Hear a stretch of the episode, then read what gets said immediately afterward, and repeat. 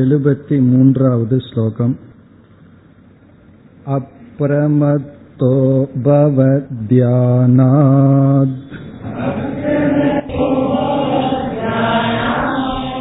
आद्येऽस्मिन् विवेचनम्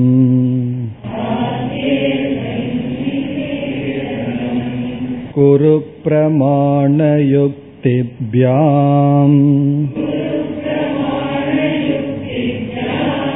ततो रूढतमो भवेत्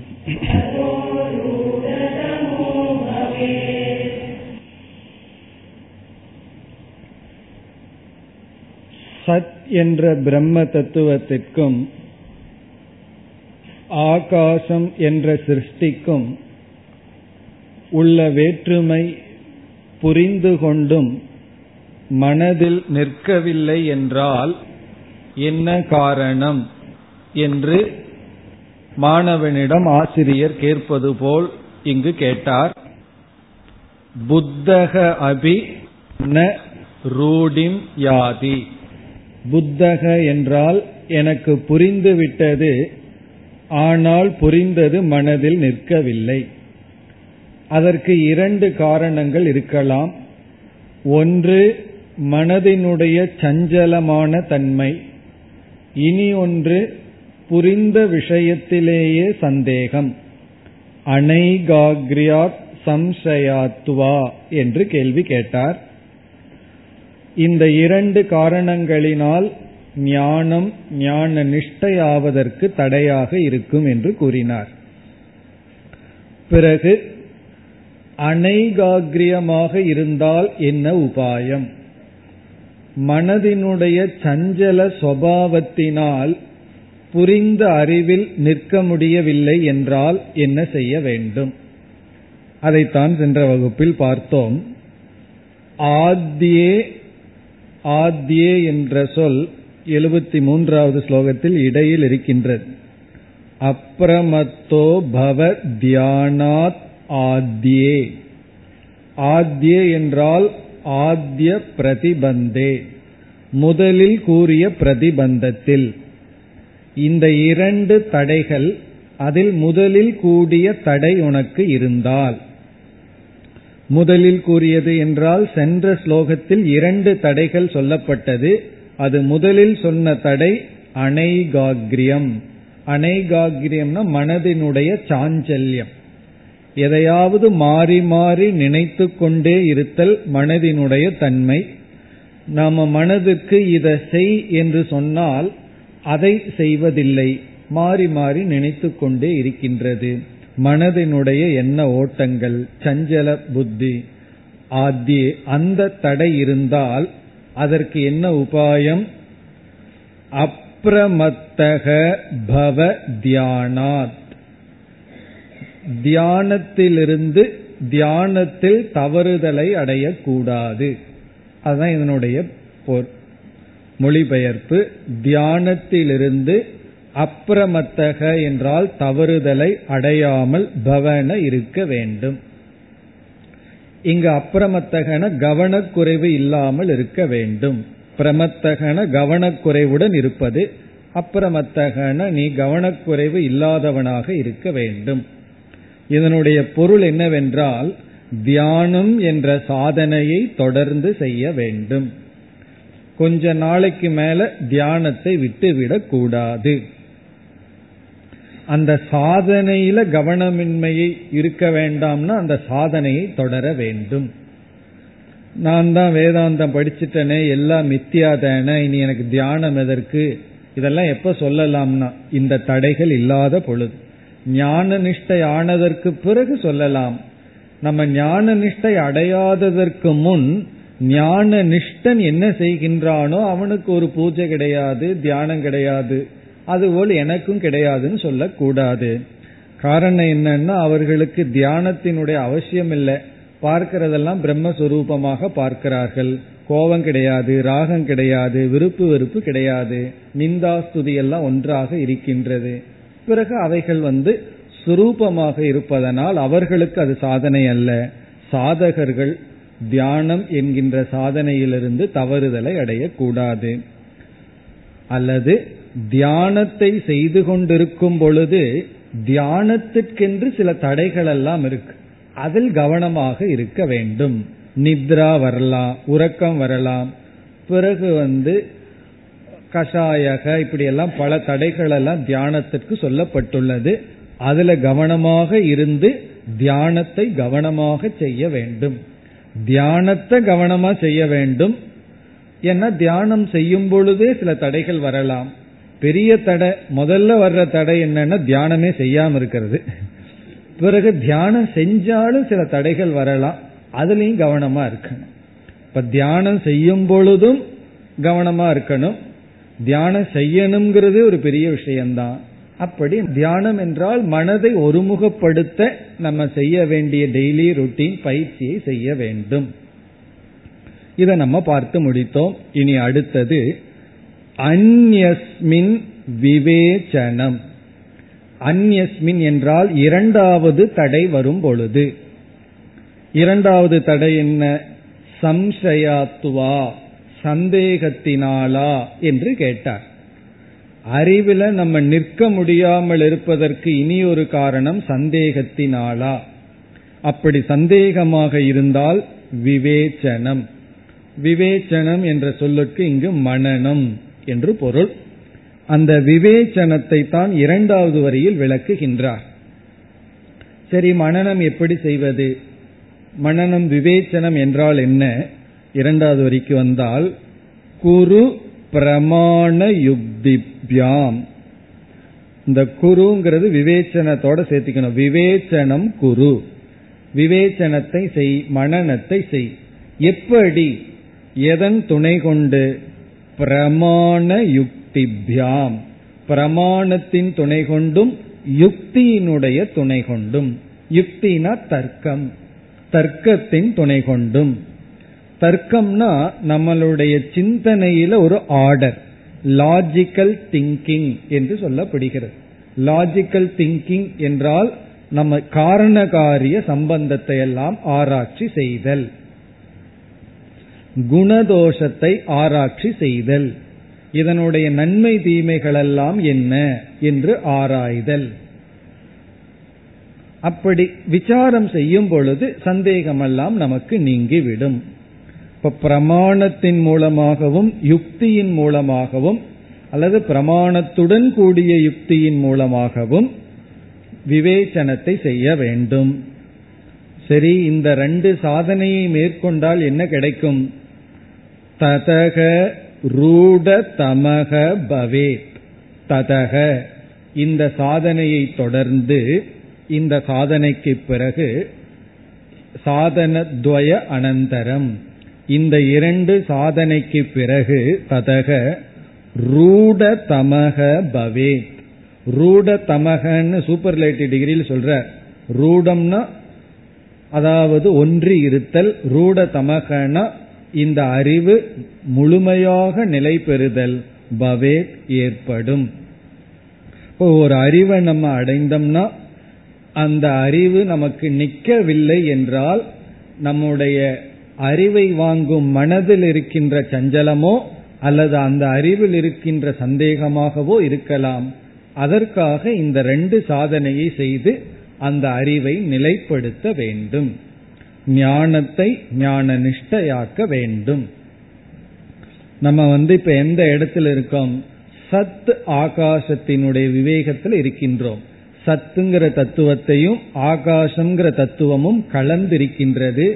தர்ம தர்மி மாறி இருக்கின்றது. பொய்யான மித்யாவான ஆகாசம் தான் சத்தியமாகவும் அந்த சத்துங்கிறது ஏதோ ஆகாசத்திடம் இருக்கின்ற ஒரு குணமாகவும் இருக்கின்றது. அதை நம்ம பிரித்து இதுதான் ஆகாசம் இதுதான் சத்துன்னு பிரித்து அதனுடைய தன்மைகளை எல்லாம் அறிந்து அந்த அறிவில் நிலை பெற மனநம் நிதித்தியாசனம்ங்கிற சாதனையை கூறினார். இனி நாம் அடுத்த ஸ்லோகத்திற்கு செல்லலாம் எழுபத்தி நான்கு ध्यानान्मानाद्युक्तितोऽपि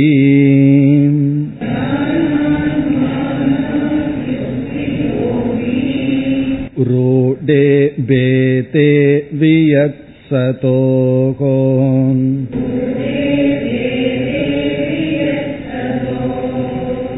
न कदाचित् वियत् सत्यम्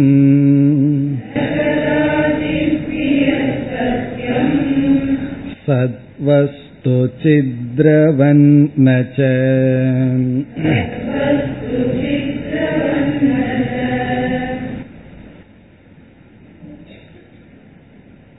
இந்த ஸ்லோகத்தில் வித்யாரண்யர் இந்த சாதனைகளை செய்து முடித்தால் மீண்டும் வீழ்ச்சி என்பதில்லை என்ற உறுதிமொழி கொடுக்கின்றார்.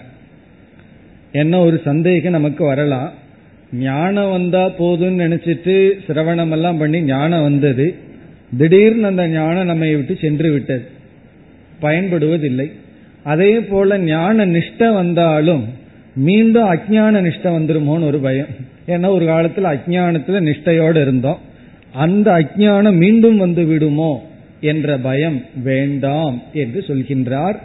ஞானம் நிலை பெற்று விட்டால் மீண்டும் நாம் அஜானத்திலேயோ விபரீதத்திலேயோ வீழ்ந்து விட மாட்டோம் என்ற உறுதிமொழியை நமக்கு கொடுக்கின்றார். இந்த உறுதிமொழி எதற்குனா அப்பொழுதுதான் ஞான நிஷ்டைக்காக நாம முழு முயற்சியுடன் ஈடுபடுவோம். இல்லைன்னா அந்த சாதனையிலேயே சந்தேகம் வந்துடும் சந்தேகம் வரக்கூடாதுங்கிறதுக்கு முயற்சி பண்ணும்போது சந்தேகம் வராமல் இருக்கிறதுக்கு என்ன செய்யணும்னு சொன்னாரோ அதுலேயே சந்தேகம் வந்து விட்டால் அப்படி சந்தேகம் வரக்கூடாது. இதை ஒழுங்காக செய்தால் பிறகு மீண்டும் நாம் வீழ்ந்து விட மாட்டோம். சுதி பயம் இல்லை. சுதி பயம்னா எதை வாழ்க்கையில் அடைஞ்சாலும் வீழ்ந்துருவோங்கிற பயம் இருக்கு. எந்த பதவி அடைஞ்சாலும் என்னன்னா எந்த நேரத்துல வீழ்வோமோங்கிற பயம். எவ்வளவு பணத்தை சம்பாதிச்சாலும் எந்த நேரத்தில் அதை நம்மை விட்டு போய்விடுமோன்னு பயம். இப்படி இந்த உலகத்துல எதை அடைந்தாலும் அதனுடன் அந்த அளவுக்கு பயத்தையும் சேர்ந்து தான் அடைகிறோம் மனசுல உனக்கு எவ்வளவு கிலோ பயம்னு கேட்டார். கழுத்துல எவ்வளவு கிலோ தங்கம் தொங்குதோ அவ்வளவு கிலோ பயமா. அவ்வளவுதானே. ஒண்ணுமே இல்லை அப்படின்னா ஒரு பயமும் கிடையாது. அப்படி நம்ம பயத்தினுடைய அளவு நம்ம எவ்வளவு பொருளை வச்சிருக்கிறோமோ அதனுடைய அளவு. அதே போல எதை அடைஞ்சாலும் பயமும் சேர்ந்து வருதுன்னா இந்த ஞானத்தை அடைஞ்சு ஞான பலனை அனுபவிக்கும் போது ரொம்ப சந்தோஷமா இருக்கு. ஒருவர் நம்மை அவமானப்படுத்துறார் இந்த ஞான பலன் அப்ப நேரம் வந்துடுது சந்தோஷமா இருக்கும். உடனே ஒரு ஒரு மகிழ்ச்சி வருது இந்த ஞானம் எனக்கு பலனை கொடுத்து விட்டது.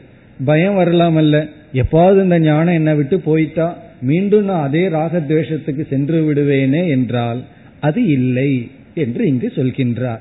ஞானம் வந்தால் ஞான நிஷ்டையாகிவிட்டால் அதற்கு பிறகு அது நம்மை விட்டு செல்லாது. அதைத்தான் கூறுகின்றார். இங்கு மூன்று சாதனையையும் கூறுகின்றார். சிரவணம் மனநம் நிதித்தியாசனம். இதைத்தான் ஞான யோகம்னு சொல்றோம். இவைகளை முறையாக செய்து விட்டால் பிறகு வந்து மீண்டும் நாம் அசத்தியத்தை அல்லது மித்யாவை சத்தியமாக பார்க்க மாட்டோம். ஸ்லோகத்திற்குள் சென்றால் தியானாத் தியானம்ங்கிறது நிதித்தியாசனம். மானம்ங்கிற வார்த்தை இருக்கு அது சிரவணம். மானம்னா பிரமாணத்தை பயன்படுத்துதல். பிரமாணத்தை பயன்படுத்துதல்னா சாஸ்திரத்தை கேட்டல். மான யுக்தி தக அபி. இங்க யுக்திங்கிறது மனநம். தியானாத் மானாத் யுக்தி தக அபி. தியானத்தின் மூலமாகவும் மானத்தின் மூலமாகவும் யுக்தியின் மூலமாகவும் இந்த மூன்று சாதனையின் மூலமாக. ஸ்லோகத்துக்காக மாறி மாறி இருக்கு. எப்படி ஆரம்பம்னா முதல்ல மானம் பிறகு யுக்தி பிறகு தியானம். மானம்னா பிரமாண விசாரம். பிரமாண விசாரத்தை தான் நம்ம சிரவணம்னு சொல்றோம். பிரமாணத்தை நம்ம பிரமாணத்துக்குள்ள நாம வீழ்தல். யுக்திங்கிறது அறிவு பூர்வமாக சிந்தித்து சந்தேகத்தை நீக்குதல். தியானம்னா சஞ்சலத்தை நீக்குதல். இந்த சாதனைகள் மூலமாக முதல் வரியில கடைசி சொல் வியத் சதோகோ வியத் என்றால் ஆகாசம் சத் என்றால் பரபிரம்ம ஆகாசத்திற்கும் வியத்திற்கும் உள்ள பேதே ரூடே சதி. பேதமானது ரூடியாகும் பொழுது நிலை பெறும் பொழுது.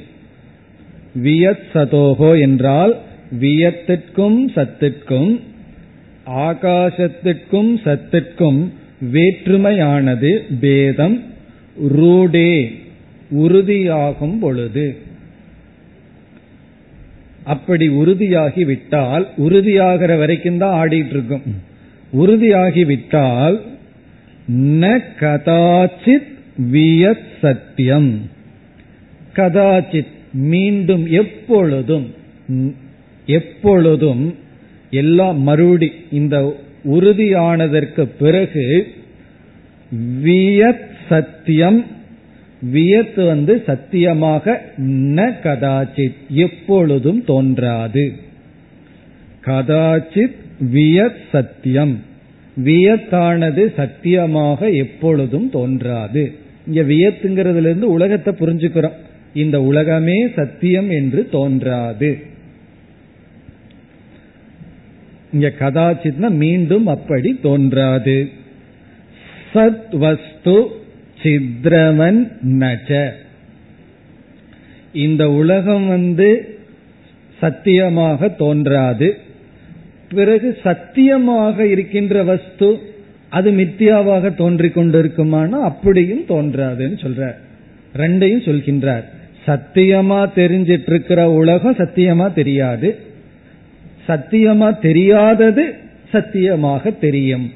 அதாவது சத் வஸ்து அடுத்த சொல் சத் வஸ்து சத்தாக இருக்கின்ற வஸ்து சித்ரவத் நச்ச. சித்ரம்னா இந்த இடத்துல ஆகாசம் அர்த்தம். சித்ரம்னா உண்மையிலே ஹோல் ஓட்டைன்னு அர்த்தம் துவாரம். இந்த இடத்துல ஆகாசம் வியத். சித்ரவத் என்றால் ஆகாசத்தை போல நச்ச காட்சி அளிக்காது. அதாவது சத்து சத்தா தெரியும் வியத் வியத்தாக தெரியும். அதான். அதது அததுவாக தெரியும். மாறி தெரியாது. சத்து வஸ்து வியத்தை போல தெரியாது. ஏன்னா நம்ம என்ன அறியாமையில் இருக்கும்போது எப்படி நினைச்சிட்டு இருக்கோம் உண்மை வந்து பொய்யாகவும் பொய்ய உண்மையா நினைச்சிட்டு இருக்கோம் அப்படி மாறி நமக்கு தெரியாது. சத்வஸ்து சித்ரவத் நச்ச. சத் வஸ்துவானது ஆகாசத்தை போன்று தெரியாது. இப்ப வந்து ஆகாசத்தை போல தெரிகின்றது. பொய்யாக தெரிந்து கொண்டிருக்கின்றது. அதனுடைய உண்மை தெரியவில்லை. என்று மூன்று சாதனைகள் மூலமாக ஞான நிஷ்டை அடைந்தவன் மீண்டும் வீழ்ச்சி அடைவதில்லை. இனி அடுத்த ஸ்லோகத்திற்கு செல்லலாம். எழுபத்தி ஐந்து. न्यस्य भाति सदा व्योम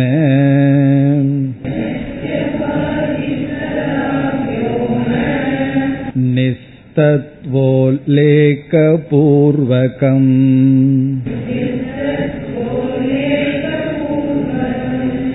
सत्त्वस्त्वपि विभात्यस्य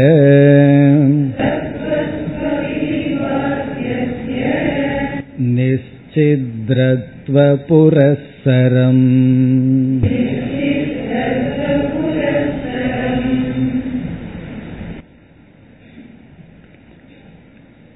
எழுபத்தி ஐந்து எழுபத்தி ஆறு இந்த இரண்டு ஸ்லோகங்களில் ஞானியினுடைய திருஷ்டி கூறப்படுகின்றது.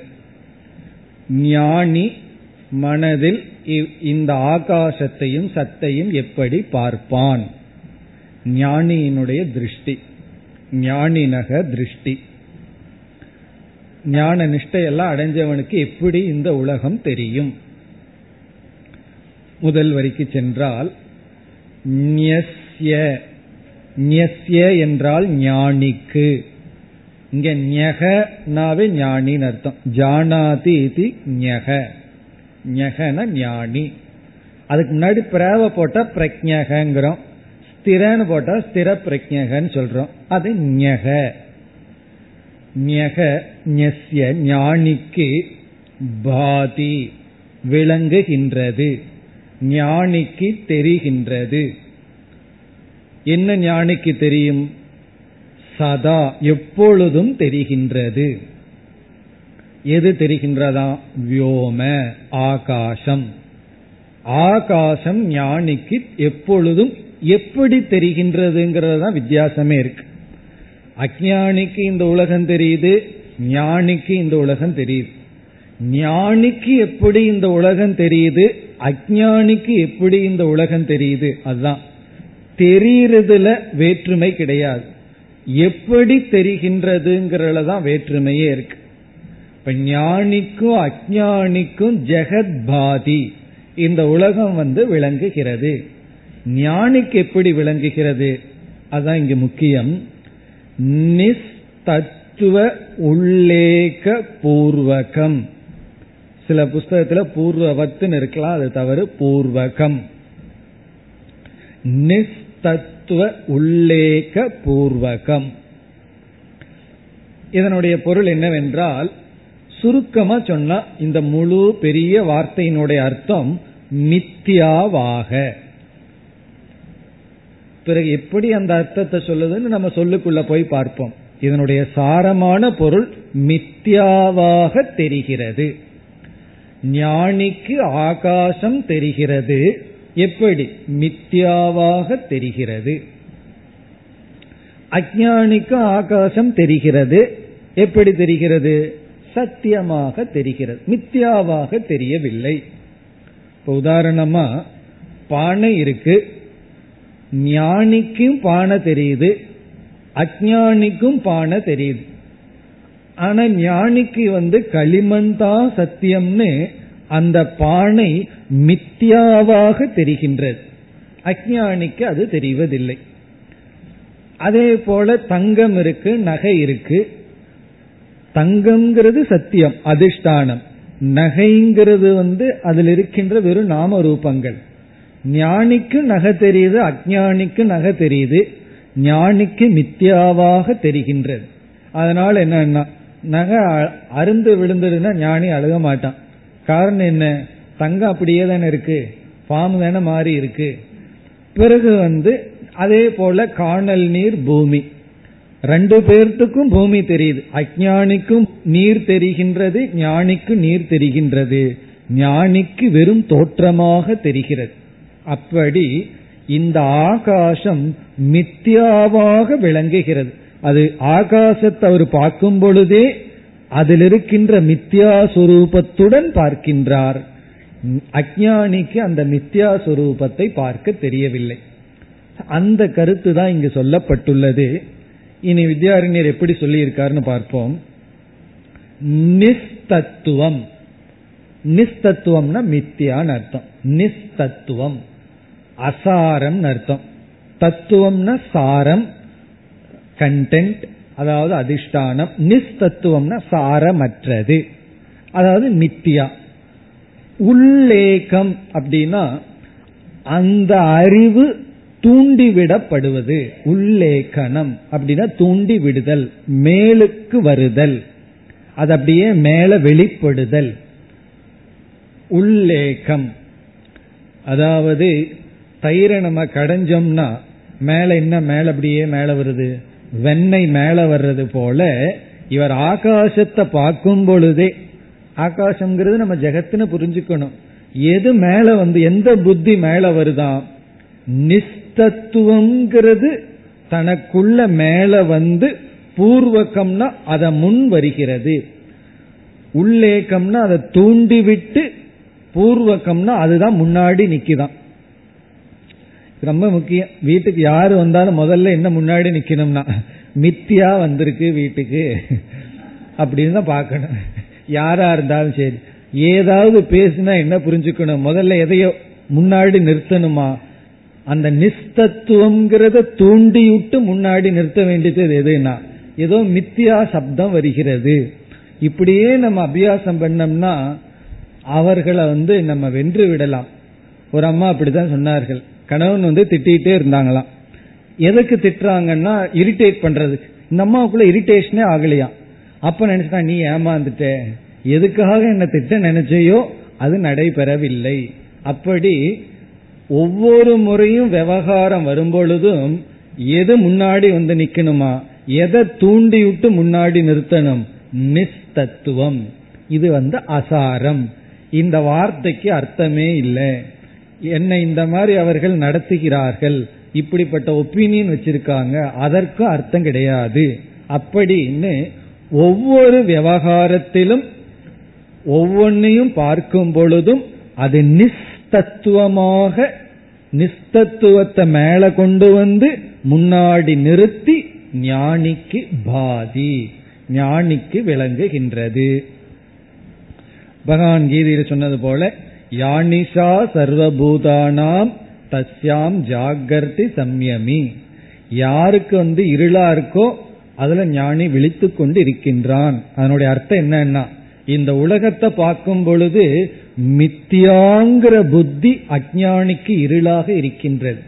ஞானிக்கு வந்து அதை வெளிக்கொண்டு வந்து அதை முன்னாடி நிறுத்தி அதை பார்த்துட்டு இருக்கான்.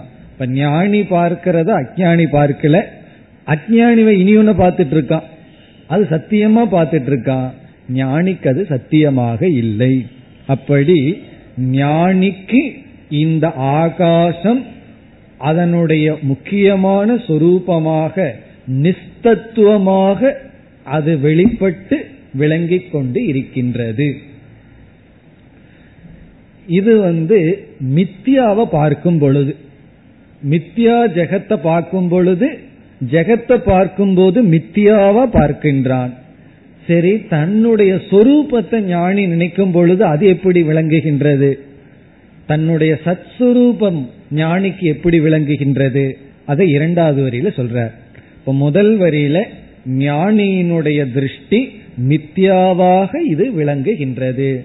அஜானிக்கு மித்யாவாக விளங்கவில்லை சத்தியமாக விளங்குகின்றது. இரண்டாவது வரைக்கும் வந்தான். சத்வஸ்து அபி விபாதி அஸ்ய அஸ்ய ஞஸ்ய இந்த ஞானிக்கு விபாதி விளங்குகின்றது இங்க வேற விபாதின்னு போட்டார். அங்கேயாவது பாதினாரு. இங்க நல்ல தெளிவா விளங்குதான். எது? சத்வஸ்து அபி. எப்படி மித்தியா பிரபஞ்சம் விளங்குதோ அதே போல சத்துவஸ்துவும் ஞானிக்கு விளங்குகின்றதாம். சத்துவஸ்து அப்பி அப்பி எதை குறிக்கின்றது? ஆகாசம் விளங்கியது. அதே போல இதுவும் விளங்குகின்றது. இது எப்படி விளங்குகின்றது? அஜானிக்கும் சத்வஸ்து விளங்குகின்றது. ஏன்னா சத்துவஸ்து இல்லாத இடம் கிடையாது. அஜானி வந்து இது இருக்கு அது இருக்குன்னு சொல்லும் போது இருக்குங்கிறத விடாம அவனால சொல்ல முடியாது. அப்ப அஜானிக்கும் விளங்குது. ஆனா ஞானிக்கு எப்படி விளங்குகின்றது? சத்வஸ்து. கடைசி சொல் நிச்சித்ரத்துவ புரசரம் நிச்சித்ரத்துவ புரசரம் என்றால் இந்த ஜெகத் இல்லாமல் விளங்குகின்றது. இந்த ஆகாசம் இல்லாமல் விளங்குகின்றது. கேவல சத்வஸ்துவை மட்டும் புரிந்து கொள்கின்றான். அஜானிக்கு வந்து கலந்து விளங்குகிறது.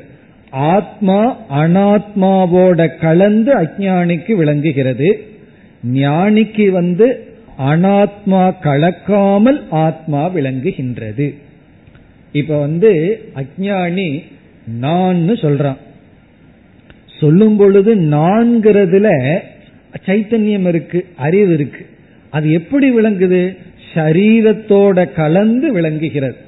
அவன் நான் சொல்லும் பொழுதே அந்த சைத்தன்யத்துக்கு வேறான உடலையும் கலந்து அவனுக்கு அந்த நான்கிற சொல்லுக்கு அர்த்தமா விளங்குது. ஆனா ஞானிக்கு சரீரம் இல்லாம விளங்குகின்றது. அதைத்தான் இங்க சொல்கின்றார். அதை வந்து ஆத்மானாத்மம் சொன்னா நமக்கு சுலபமா புரியும். இங்க வந்து சத் ஆகாசம்னு சொல்றார். ஆகாசமே சூக்ஷமம். அதை வந்து உதாரணமா இங்க சொல்கின்றார். நிச்சித்ரத்துவ புரசரம் இங்க புரசரம்னு சொன்னாலும் பூர்வகம்னு சொன்னாலும் ஒரே அர்த்தம் தான் புரசரம்னா அது முன்னாடி இருக்கா. எப்படின்னா சித்ரத்னா ஆகாசம். நிஸ் என்றால் இல்லாத. நிச்சித்ரத்துவ புரஸ்சரம்னா ஆகாசம் இல்லாமல் வெறும் சத்து மட்டும் இருக்கின்றது. இதை நம்ம சுலபமா புரிஞ்சுக்கணும்னா அனாத்மா கலக்காத நிர்குண சத் அவனுக்கு விளங்குகின்றது. தெளிவாக புரிகின்றது.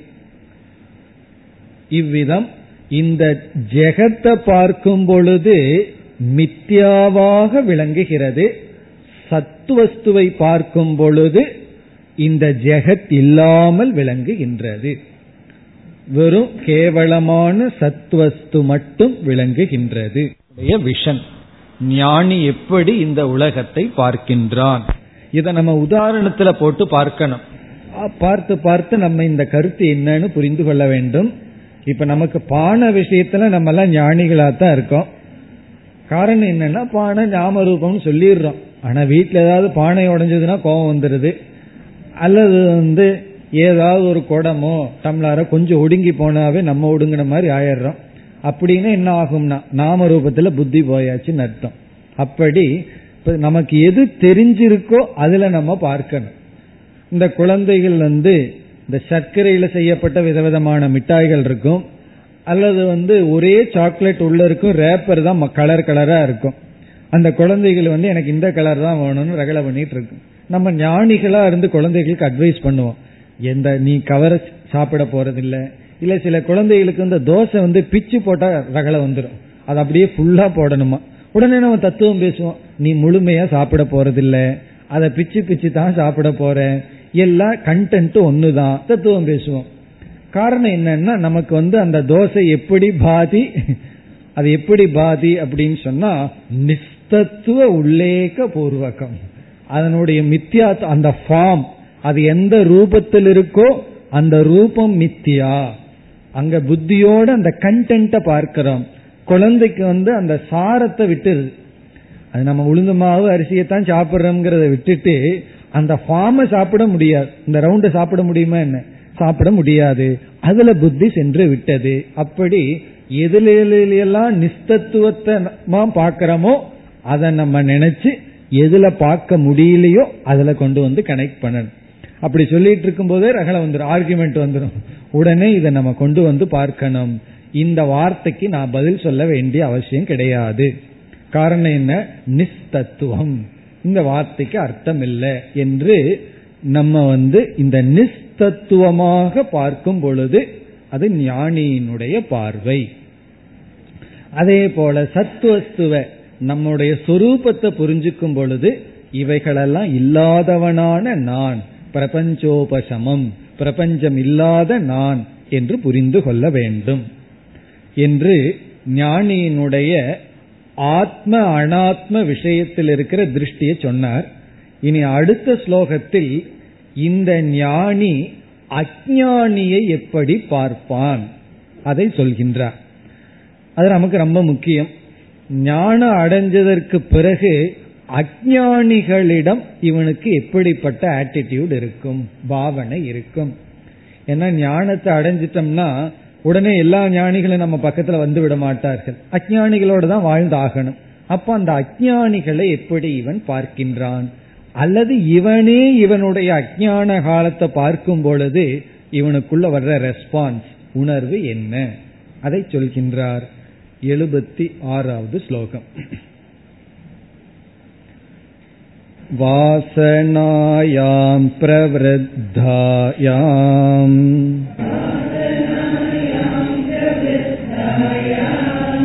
वियत्सत्यत्ववादिनम् सन्मात्राभूतयुक्तं च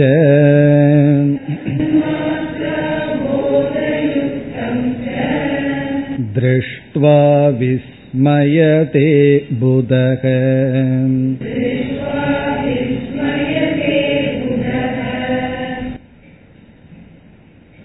முதல் பகுதியில் ஞான நிஷ்டை அடைந்தவனுக்கு என்று சொல்கின்றார் பொதுவா வாசனைங்கிறது மனசில் இருக்கிற சம்ஸ்காரத்தை குறிக்கும் இந்த இடத்துல ஞானத்தை சொல்கின்றார் வாசனாயாம். இங்க ஞானம்தான் வாசனையா இருக்கு. எது வாசனை?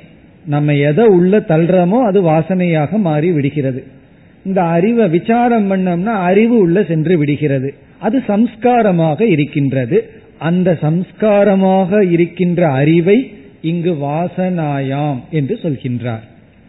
இந்த வாசனையானது பிரவருத்தாயாம். நிலை பெறும் பொழுது இந்த வாசனை நிலை பெற்றவர்களுக்கு.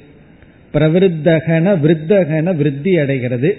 பிரவருத்தகன உறுதி அடைதல். பொதுவா வாசனைகளை எல்லாம் நீக்கணும்னு சொல்றமே இங்கு வாசனைகளை எல்லாம் உறுதி அடைந்தால்னு சொன்னா என்ன பொருள்? இங்கு வந்து ஞான வாசனை அத்வைத வாசனை. அதையும் சாஸ்திரத்துல எல்லாம் சொல்லுவாங்க. இந்த அத்வைத வாசனை வர்றது வந்து அவ்வளவு சுலபம் அல்ல அப்படின்னு. வாசனாயாம் பிரவருத்தாயாம் சத்தியாம் அதாவது ஆத்ம ஞானம் நிலை பெறும் பொழுது அப்படி நிலை பெற்றவர்களுக்கு அப்படி நிலை பெற்ற ஞானிகள் வந்து நிலை பெறும் பொழுது அந்த ஞானிகள் இப்படிப்பட்டவர்களிடத்தில் என்ன பாவனை வைப்பார்கள்? இனி அஜானியை வர்ணிக்கின்றார். வியத் சத்தியத்துவவாதீனம். வியத்தை சத்தியமாக புரிந்து கொண்டிருப்பவர்களிடம் இருப்பவர்களை பார்த்து இருப்பவர்களை வியத்தன ஆகாசம். இது வந்து ஜெகத்துன்னு புரிந்து கொள்கின்றோம். சத்தியத்துவவாதீனம். அதை சத்தியமாக வாதித்துக் கொண்டிருப்பவர்கள். சில தப்பான கருத்தை புரிஞ்சுட்டா மட்டும் போதாது. அவங்க என்ன நினைக்கிறா? புரிஞ்சுத்ததோட நிக்காம வாதம் வேற செய்கிறார்கள். அதனால தானே கோபம் சில பேர்த்துக்கு எக்ஸ்ட்ரா வந்துருது. தப்பான ஒன்ன மனசுல வச்சா போதாம அது சரின்னு வேற சொன்னா தானே எக்ஸ்ட்ரா கோபம் வருது. அப்படி இத சத்தியம்னு இவங்க புரிஞ்சிட்டது மட்டும் இல்லாம வாதம் வேற பண்ணிக்கிறார்கள். சத்தியம்தான் என்று வியத்தை சத்தியம் என்று வாதம் செய்பவர்கள். இவர்கள் ஏன் இப்படி வாதம் செய்கிறார்கள்? இரண்டாவது வரியில் சன்மாத்திர அபோத யுக்தம் ச. சன்மாத்திரம் சத்ஸ்வரூபத்தை மட்டும் இந்த மாத்திரம்ங்கிறது வியத்தை நீக்கிய சத்த மட்டும் அபோத யுக்தம் அறிவு இல்லாதவர்களை போதம்னா ஞானம் அபோதம்னா ஞானம் அல்ல அறியாமை யுக்தம்னா அறியாமையுடன் கூடியவர்கள். சத்தை மட்டும் புரிந்து கொள்கின்ற அறிவு இல்லாதவர்கள். அப்படிப்பட்ட அறியாமையுடன் கூடியவர்களை திருஷ்டுவா. பார்த்து இந்த அஜானியை பார்த்து இப்படிப்பட்ட அஜானியை பார்த்து புதக ஞானியானவன் விஸ்மயதே. ஆச்சரியப்படுகின்றான். ஆச்சரியமா இருக்க? அவர்களை பார்த்து. விஸ்மயதேனா அவனுக்கு ஒரு ஆச்சரியமாக இருக்கின்றது. அந்த வியை எடுத்துட்டோம்னா என்ன அர்த்தம் தெரியுமா? ஸ்மயதேனா. சிரிக்கிறான்னு அர்த்தம். ஒரு வி போடுறதுனால ஆச்சரியமாக சிரிக்கின்றான். என்னுடைய அர்த்தம் என்னன்னா போய் எல்லாத்தையும் கூப்பிட்டு கூப்பிட்டு அவங்க முன்னாடி நம்ம சிரிக்கிறதுன்னு அர்த்தம் அல்ல இவன் வந்து சிரிக்கின்றான்னு சொன்ன என்னுடைய பொருள் அதாவது ஒருவர் வந்து காலையில ஏழு எட்டு மணிக்கு எந்திரிச்சிட்டு இருந்தார் வீட்டுல பிறகு அவருக்கு திடீர்னு ஞானோதயம் வந்துடுது. சூரியோதயத்துக்கு முன்னாடி எந்திரிக்கணும்னு ஒரு ஞானோதயம். அப்ப என்ன ஆச்சுன்னா திடீர்னு நாலு அஞ்சுக்கு எந்திரிக்க ஆரம்பிச்சார். அதுக்கு முன்னாடி வரைக்கும் எட்டு மணிக்கு தான் எந்திரிப்பார். பிறகு வந்து இவரே எட்டுனா வீட்டில் இருக்கிறவங்க எல்லாம் என்ன பண்ணுவார்கள்? இவர் தானே பின்பற்றுவார்கள். அப்படி இவருக்கு ஞானோதயம் வந்த உடனே வீட்டில் இருக்கிறவங்களை எல்லாம் திட்ட ஆரம்பிச்சிட்டார் நீ என்ன இவ்வளவு நேரம் தூங்குறன்னு இவ்வளவு நாள் என்ன பண்ணிட்டு இருந்தார்? அதுதான் பண்ணிட்டு இருந்தார். இப்ப இவர் மாறியவுடன் இவரை சுற்றி இருக்கிற சூழ்நிலைகள் எல்லாம் மாறணும்னு எதிர்பார்ப்பார். அது இயற்கை. ஒருவர் ஆடம்பரமா செலவு பண்ணிட்டு இருக்கார். அதை நிறுத்தின உடனே இவரோட சேர்ந்து இருக்கிறவங்களும் அந்த பழக்கம் பழகி இருப்பாங்கல்ல அதையும் நிறுத்தணும்னு விரும்புவார். என்னைக்குமே நம்ம நிறுத்தினதே மேல வந்ததே பெரிய பாடு. நம்ம என்ன தவம் பண்ணமோ அதே தவத்தை அவங்களும் செய்திருந்தா தான் அந்த சக்தியை அடைய முடியும். ஆகவே நம்ம ஒரு பக்குவத்தை அடைஞ்சவுடன் அது நம்ம சுற்றி இருப்பவர்களிட எதிர்பார்க்கிறது ஒரு சுவாவமான தோஷம் இயற்கை. அது நம்ம இடத்துல வர்ற தவறு. அதை எதிர்பார்ப்போம். அதை எதிர்பார்க்க கூடாது அப்படி அது நடக்கவில்லைன்னா உடனே வெறுப்பு நமக்கு வரும். அவர்கள் மீது துவேஷம் நமக்கு வந்துடும் நீ இப்படி இல்லையேன்னு குறை சொல்லுவோம். எந்த விஷயத்துல மற்றவங்கள் மீது வெறுப்பு வந்து குறை சொல்றோமோ அதே தவிர ஒரு காலத்துல நம்ம பண்ணியிருப்போம். எனக்கு தெரிஞ்சு பண்ணலையேனா போன விரைவிலையாவது பண்ணியிருப்போம். ஒரு காலத்துல அதே தப்பு அதே அஜானம் அதே சொற்களோட பேசிட்டு வாழ்ந்து வந்திருக்கோம். இன்னைக்கு ஏதோ பகவானுடைய அனுகிரகம் அப்படி இல்லை நம்ம. சந்தோஷம்தான். ஆனா சுற்றி இருப்பவர்களிடம் எதிர்பார்ப்போம். இங்க அதை சொல்றார் அப்படி எதிர்பார்க்க கூடாது. இந்த ஞானி ஞான நிஷ்டை ஆனவுடன் அவர்கள் மீது வெறுப்பு வராது. ஏற்றுக்கொள்வான் அக்செப்டன்ஸ் வரும். மற்றவங்களுடைய இக்னோரன்ஸ் அவர்களுடைய அறியாமை அவர்களுடைய பழக்க வழக்கங்கள் ஏற்றுக்கொள்வதுன்னா அங்கீகரிக்கிறதுன்னு அர்த்தம் கிடையாது. நான் அக்செப்ட் பண்ணிக்கிறேன்னா அங்கீகரிக்கிறேன்னு அர்த்தம் இல்லை. தப்புன்னு ஏத்துக்கிறோம் சரின்னு ஏத்துக்கின்றோம். அப்படி ஞானி அஜானிகளை பார்த்து ஏளனமா சொல்றதோ வெறுக்கிறதோ அல்லது நீங்கெல்லாம் பந்தப்பட்டவர்கள் நான் இப்ப முக்தி அடைஞ்சிட்டேன்னு சொல்லி பெருமைப்படுறதோ கர்வமோ ஒன்றும் கிடையாதான் ஆச்சரியம் என்றால் உதாசீனம் அர்த்தம். இந்த ஆச்சரியம்ங்கிறதுக்கு கண்டுக்காம இருக்கிறது பேசாம விட்டுறது. அதான் அதான் என்னுடைய சாரம். உதாசீனமாக இருப்பான். அது ஒரு பெரிய விஷயமா தெரியாது. ஏன்னா கொஞ்ச நாளைக்கு முன்னாடி நானும் அப்படித்தானே இருந்தேன். கொஞ்சம் அல்லது கொஞ்சம் வருஷங்களுக்கு முன்னாடி அப்படித்தானே நானும் இருந்தேன். இன்னைக்கு அந்த லெவல்ல அவர்கள் இருக்கின்றார்கள்.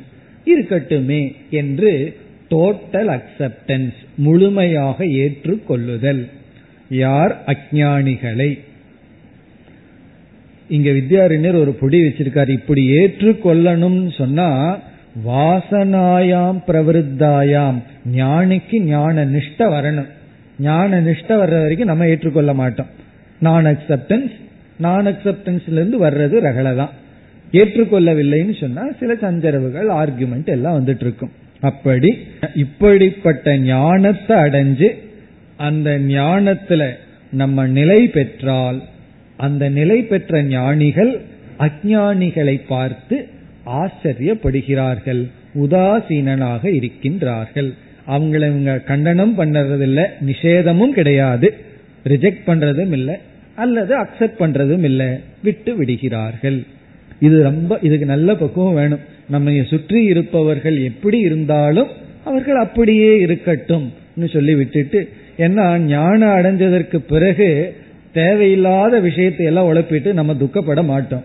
அவர்கள் வந்து தேவையில்லாத விஷயத்த பேசி கொண்டிருப்பார்கள் துயரப்பட்டு கொண்டிருப்பார்கள். அதை பார்த்து நம்ம என்ன செய்யணும்னா ஒன்னும் ஆச்சரியப்படலாம். அல்லது அந்த வீயை எடுத்துட்டு ஸ்மயதே அது மனசுக்குள்ள சிரிச்சுக்கலாம். வெளியே காட்டி சிரிச்சோம்னா அவருக்கு கோபம் வந்துடும். அதனால மனசுக்குள்ள சிரிச்சுக்கலாம். அதை தவிர வேற ஒன்றும் செய்ய முடியாது. திருத்தவும் முடியாது. திருத்த முயற்சி பண்ணா அவர்கள் உங்களை திருத்த முயற்சி செய்வார்கள். அப்ப ரெண்டு பேர்த்துக்கு ரகலை தான் வரும். அப்படி ஞானி அஜானிகளை ஏற்று கொள்கின்றான் அதுதான் இதனுடைய மைய கருத்து. இப்படி எழுபத்தி ஐந்து எழுபத்தி ஆறு இந்த ரெண்டு ஸ்லோகத்தில் ஞானியினுடைய விஷன் மற்றவங்களை அவன் எப்படி புரிந்து கொள்கின்றான் எப்படி பொருள்படுத்துகின்றான்னு சொன்னார். இனி நாம் எழுபத்தி ஏழாவது ஸ்லோகத்திற்கு செல்லலாம். ஏவமாகாசமித்யாத்வே सत्सत्यत्वे च वासिते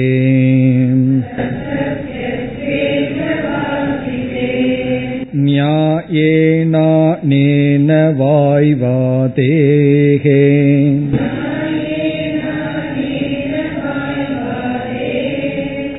सत्त्वस्तु प्रविविच्यताम्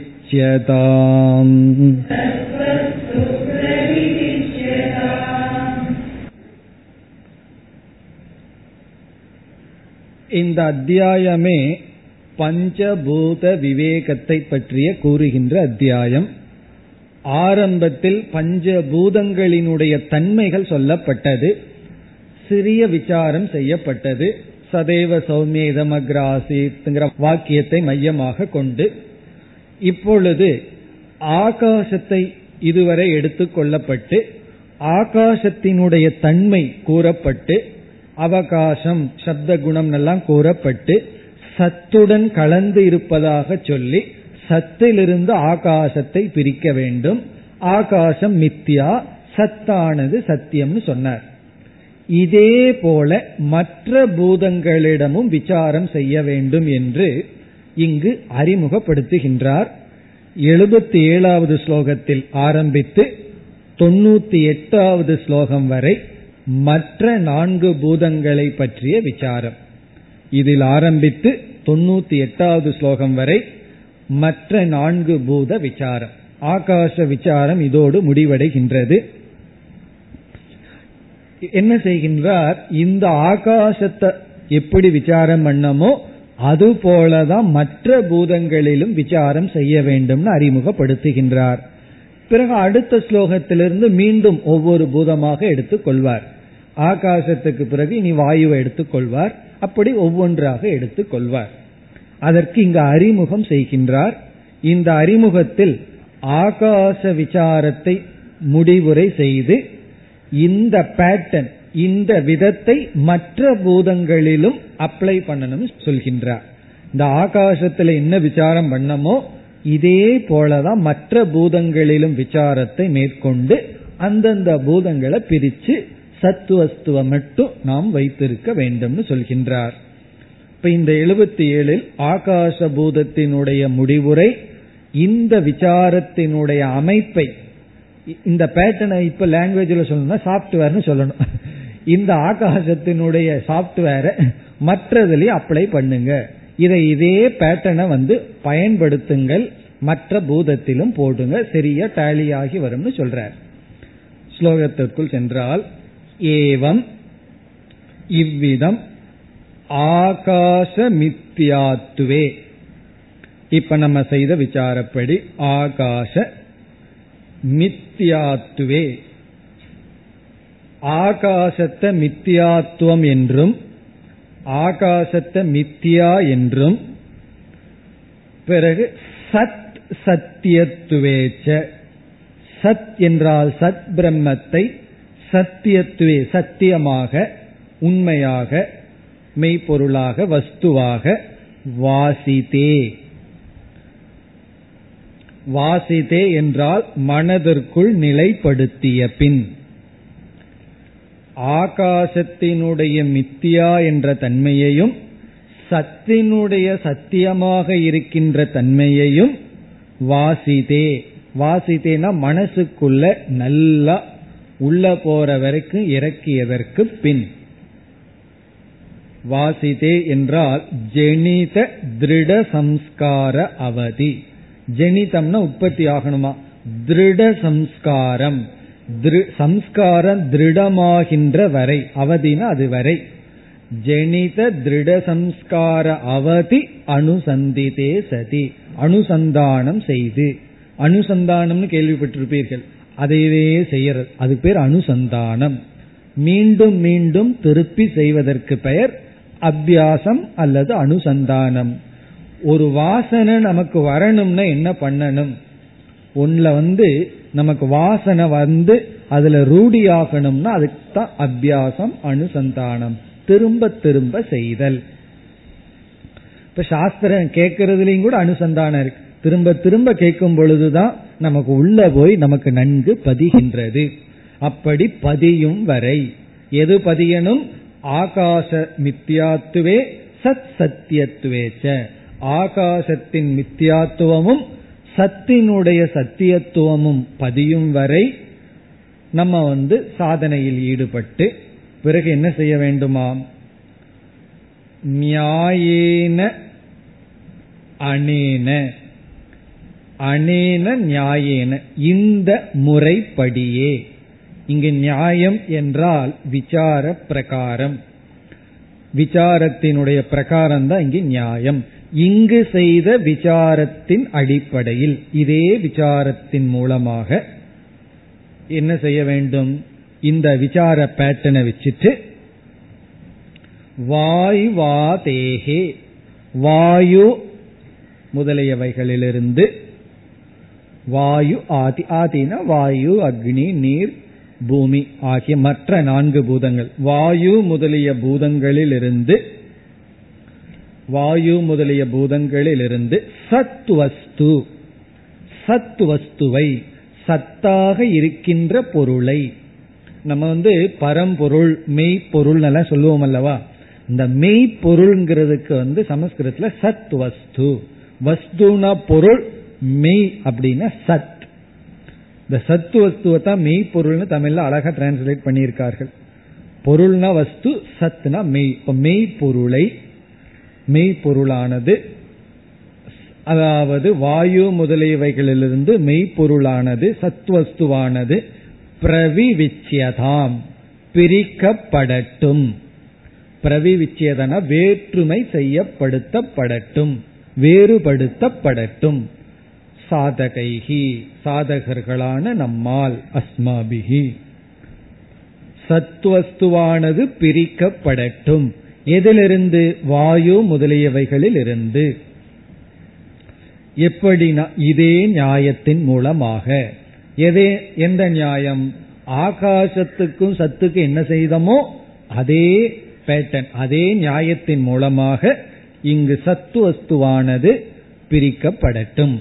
அப்படி சொன்னதிலிருந்தே என்ன தெரிகின்றது? மற்ற பூதங்களும் சத்தோட கலந்து விட்டது. எப்படி ஆகாசம் சத்துல கலந்து தர்ம தர்மி மாறியிருக்கோ அதே போல எல்லா பூதங்களும் என்ன ஆயிடுது சத்துவத்துல கலந்து விட்டது. வாயு இருக்கிறது. அப்படிங்கிற இடத்துல வாயுக்கு முக்கியத்துவம் கொடுத்துட்டோம்.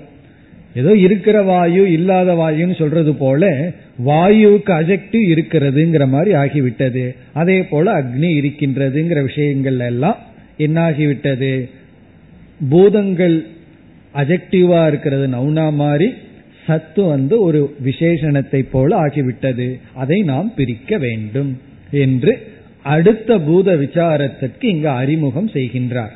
இப்ப இங்க ஆரம்பித்து இனி தொண்ணூத்தி எட்டு வரைக்கும் இந்த தான் பூத விசாரம் தான் பிறகு கடைசி பகுதிகளில் இவர் முடிவுரை செய்ய போறார் மீண்டும் அந்த மித்தியாவுக்கு லட்சணத்தை எல்லாம் சொல்லி முடிவுரை செய்ய போகின்றார் இனி நாம் அடுத்த பூத விசாரத்திற்கு செல்ல வேண்டும் அடுத்த எழுபத்தி எட்டாவது ஸ்லோகம்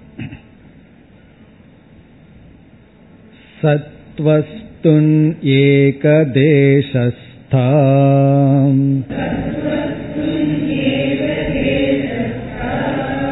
माया तत्रैकदेशगम्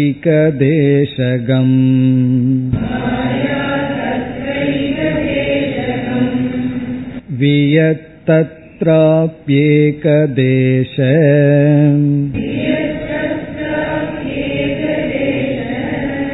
गतो वायुः प्रकल्पितः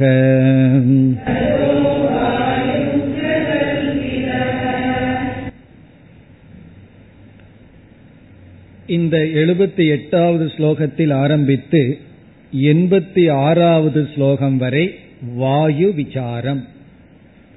வாயுவை எடுத்துக் கொள்கின்றார். எழுபத்தெட்டில் ஆரம்பித்து எண்பத்தி ஆறு வரைக்கும் வாயு. பிறகு மற்ற பூதங்கள் எல்லாம் தொண்ணூத்தி எட்டுக்குள்ள முடிச்சிருவார். ரொம்ப குயிக்கா போயிருவார். இங்க வாயு விஷயத்திலேயும் ஆகாச விஷயத்தில எப்படியெல்லாம் விசாரம் பண்ணமோ அதையெல்லாம் விட்டு விடுகின்றார் அந்த நியாயத்தை இங்க பயன்படுத்த சொல்லி விடுகின்றார் ஆனா இந்த இடத்துல சில பூர்வபக்ஷங்கள் எல்லாம் வருகின்றது.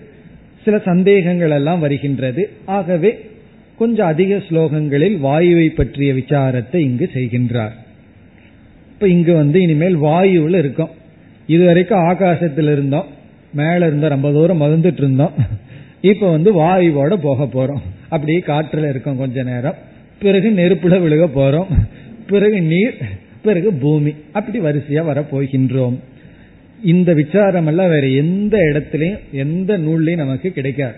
பூதங்களை பற்றி எல்லாம் இப்படி நுண்ணிய கருத்துக்கள் எல்லாம் பஞ்சதசியில தான் நமக்கு கிடைக்கும். அப்படி பஞ்சதசியில மட்டும் எந்த டாபிக் அவர் டீல் பண்றாரோ அந்த ஞானம் உபனிஷத்து விசாரத்திலேயோ கீத வகுப்புலேயோ வேற இடத்துலயோ நமக்கு கிடைக்காது. அப்படி சில நுணுக்கமான விஷயங்களை எல்லாம் இவர் சொல்லிக் கொண்டு வருகின்றார். ஆகாசத்துக்கே ரெண்டு லட்சணம் இருக்குன்னு இங்க தான் நம்ம படிச்சிருக்கோம். அவகாசத்தை கொடுக்கிறது சப்த குணம். அப்படி சில நுணுக்கமான விஷயங்களை எல்லாம் கூற இருக்கின்றார். இனி இந்த ஸ்லோகத்திற்குள் சென்றால் இங்கு இவர் எப்படி டெவலப் செய்கின்றார் எப்படி இதை எடுத்துக்கொள்கிறார்னு சொன்னா சத்து வஸ்து அப்படின்னு ஒண்ணு இருக்கு. அதுதான் பூர்ணமா இருக்கு. அந்த சத்து வஸ்துவின் மீது மாயா என்ற ஒரு தத்துவம் ஏற்றி வைக்கப்பட்டுள்ளது. இப்ப சத்து வஸ்து இருக்கு. அதுதான் பூர்ணம். வரையறுக்கப்படாத ஒரே ஒரு வஸ்து. அதன் மீது என்ன இருக்குன்னா மாயா இருக்கு. இப்ப ஏற்கனவே ஒரு விசாரத்தை இவர் செய்து வச்சிருக்கார். அந்த பேட்டனை இங்க பயன்படுத்துறார். என்ன விசாரம் என்றால் மாயை சத்து வஸ்துவில பூர்ணமா வியாபிக்குதா? அல்லது கொஞ்சம்தான் இருக்கா? ஒரு பகுதி தானான்னு ஒரு விசாரம் நடைபெற்றது. ஞாபகம் இருக்கோ? மனசுக்குள்ள ஒரு பகுதியில் இருக்குது. என்ன பார்த்தோம்? திரிபாதசிய ஊர்துவம் திவி. அந்த விசாரம் எல்லாம் பண்ணி என்ன சொன்னார்? மாயை வந்து இந்த ஜெகத்தும் மாயையும் அந்த பிரம்மனுடைய கால் பகுதி தான் ஒரு பகுதி தான் அப்படின்னு சொன்னார். அதாவது அந்த பிரம்மத்தினுடைய ஒரு சிறிய அம்சம்தான் இதுன்னு சொன்னார். அதையெல்லாம் நிலைநாட்டினார். நிலைநாட்டி தான் இந்த விசாரமே புரிஞ்சுக்காத வரைக்கும் தான் கொஞ்சம் புரியாத பொழுது இப்படியெல்லாம் நம்ம வந்து பாதம் எல்லாம் பிரிச்சு வச்சிருக்கோம் அப்படின்னு எல்லாம் சொன்னார். இப்ப அந்த அந்த நியாயத்தை இங்க பயன்படுத்தி சொல்றார். சத்துவஸ்துவில ஒரு பகுதியில தான் மாயை இருக்கு. இப்ப மாயையினுடைய வியாபித்துவம் எவ்வளவுனா சத்துவஸ்துவில ஒரு பகுதியில மாயை வியாபிச்சிருக்கு. பிறகு என்ன சொல்றார்? அந்த மாயையிலிருந்து என்ன வந்திருக்கு? ஆகாசம் வந்துள்ளது. இப்ப சத்திலிருந்து வந்த மாயை ஓரளவு தான் வியாபிக்குது கொஞ்சம் தான் வியாபிச்சிருக்கு. ஏன்னா சத்தினுடைய ஒரு பகுதியில தானே மாயை இருக்கு. இனி அந்த மாயை எவ்வளவோ வியாபிச்சிருக்கு. அந்த மாயையினுடைய ஒரு பகுதியிலிருந்து வந்ததுதான் ஆகாசம். இப்ப ஆகாசம் எப்படின்னா மாயையினுடைய ஒரு லிட்டில் போர்ஷன் ஒரு பகுதி. சத்தினுடைய ஒரு அம்சம்தான் மாயை. அந்த மாயையிலிருந்து வந்த ஒரு அம்சம்தான் என்னன்னா ஆகாசம். இப்ப என்ன சொல்ல போறார்? அந்த ஆகாசத்திலிருந்து ஒரு அம்சம்தான் வாயு. அப்படி வாயுவை எடுக்கிறார். இப்ப வாயு அப்ப எங்க இருக்குன்னா வாயு வந்து ஆகாசத்திலிருந்து ஒரு அம்சம்தான் வாயு. அப்படிப்பட்ட வாயுன்னு வாயுவை ஆரம்பிக்கின்றார். பிறகு நமக்கு சந்தேகம் வரலாம். வாயு யாரிடமிருந்து வந்தார்? ஆகாசத்திலிருந்து வந்தது. அப்போ ஆகாசத்துக்கும் வாயுக்கும் தானே நம்ம விசாரம் பண்ணணும். சத்துக்கும் வாயுக்கும் இதுக்கு விசாரம் பண்றீங்கன்னு சந்தேகம் வரலாம். அது ஏன்னு சொன்னா உண்மையிலேயே இந்த சத் சத்து இடமிருந்து வந்தது மாயை. மாயையிடமிருந்து வந்தது என்ன? என்றால் ஆகாசம். ஆகாசத்திடமிருந்து வந்தது வாயு. அப்படி இந்த வாயுவுக்கும் சத்துக்கும் அந்த பரம்பரையான கனெக்ஷன் இருக்கு. ஆகவே நம்ம வந்து சத்துவையும் வாயுவையும் விசாரம் பண்ணணும். ஆனா வாயுவினுடைய வியாபித்துவம் வாயு எவ்வளவு தூரம் வியாபிக்கின்றது என்றால் ஆகாசத்திலிருந்து ஒரு பகுதி தான் வியாபிக்கின்றது. அப்ப வாயுக்கு வந்து ஆகாசத்திலிருந்து ஒரு பகுதி வியாபிக்கின்றது. ஆகாசம் வந்து மாயையிலிருந்து ஒரு பகுதியை வியாபிக்கின்றது. மாயை வந்து சத்திலிருந்து ஒரு பகுதியில வியாபிக்கின்றது. இவ்விதம் விசாரத்தை துவங்குகின்றார். அடுத்த வகுப்பில் தொடரலாம். ॐ पूर्णमधपूर्णमिधं पूर्णात्पूर्णमुदच्छते पूर्णस्य पूर्णमादाय पूर्णमेवावशिष्यते ॐ शान्ति शान्ति शान्तिः